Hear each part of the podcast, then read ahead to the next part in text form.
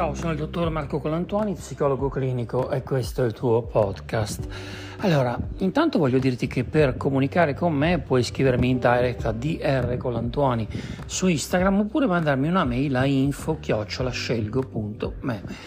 Come sai, in questo podcast affrontiamo dei temi che possono essere per noi interessanti. Oggi ti voglio parlare con un po' di leggerezza, ma con un approfondimento anche scientifico, di qualcosa che sicuramente ti riguarda, le persone negative. Allora, è brutto pensare che qualcuno sia negativo, sicuramente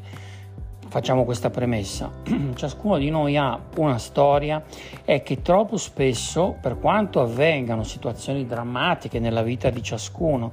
la tendenza di noi esseri umani è quella di identificarci continuamente con i drammi, con i traumi, con le situazioni che abbiamo vissuto e quindi di perpetrare quei drammi costantemente nel tempo, anziché trasformarli in una possibilità attraverso la nostra disponibilità alla crescita. Dunque, le persone che noi definiamo in questa puntata negative sono il più delle volte delle persone che hanno sicuramente avuto degli incidenti di percorso, delle situazioni problematiche, dei traumi, ma, ma come è capitato un po' a tutti, e che non sono in qualche modo riusciti a eh, a focalizzarsi poi sulla possibilità di crescita, di cambiamento che paradossalmente queste situazioni dolorose, drammatiche,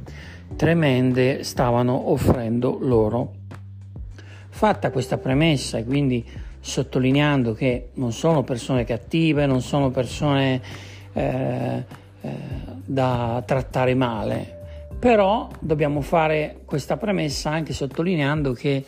quando accettiamo di sottoporci costantemente al fuoco di questa negatività, di questa lamentela, di questa tiritera che ha a che fare con quello che non è successo, perché se e i ma sono persone che tendenzialmente vivono nel mondo dei se, dei ma, dei forse, dei però e che usano anche nel linguaggio queste forme, se, ma, forse che se ci pensi sono tutte forme verbali che eh, esprimono attraverso il loro essere particelle proprio della lingua italiana una negazione, perché quando usi il ma eh, stai negando qualcosa, quindi sei una bella persona ma eccetera eccetera, oppure sei una bella persona però sei una bella persona eccetera eccetera, insomma come vedi anche dal punto di vista linguistico ed energetico si tratta di situazioni che producono già un'interruzione in quello schema di positività che noi cerchiamo di portare avanti ascoltando questo podcast, ma anche vivendo. Quindi cosa fare con le persone negative? Le abbiamo definite, abbiamo detto che non sono da mettere al bando, però nemmeno da metterci al bando, da costantemente sentirci bersagliati da quella negatività da quella impossibilità che genera una incapacitazione costante in chi la perpetra, in chi la esprime, in chi se la ripete mentalmente, in chi eh, l'ascolta e quindi diventa eh, eh, in qualche modo oggetto, non più soggetto. Ecco, direi che la definizione giusta è un po' questa. Le persone negative, che abbiamo già definito, non sono soggetto, ma sono oggetto, perché sono sempre in balia di qualcosa o di qualcuno. E questo è un tema, se segui il mio podcast, che è anche il tuo, che sai essermi molto caro. Dunque cosa fare? Prendi tempo, prova eh, in una o due riprese a gestire il dialogo con queste persone proponendo un punto di vista eh, di cambiamento, di miglioramento a queste persone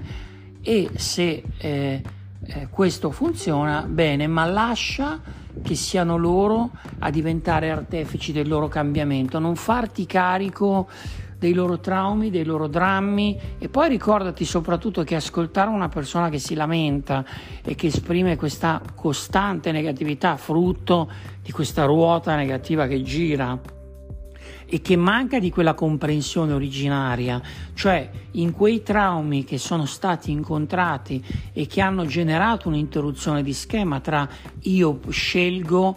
e io divento e diventa io non scelgo, gli altri scelgono per me, quindi io non divento. Dunque io non posso. L'equazione è questa. Da una parte abbiamo le persone che hanno affrontato questi traumi, che li hanno avuti, e qui non stiamo giudicando più o meno gravi, perché per qualcuno una certa situazione può essere grave e può determinare un solco magari capitate in una certa età, in un certo periodo della vita, insomma sono tutti fattori che poi vanno considerati.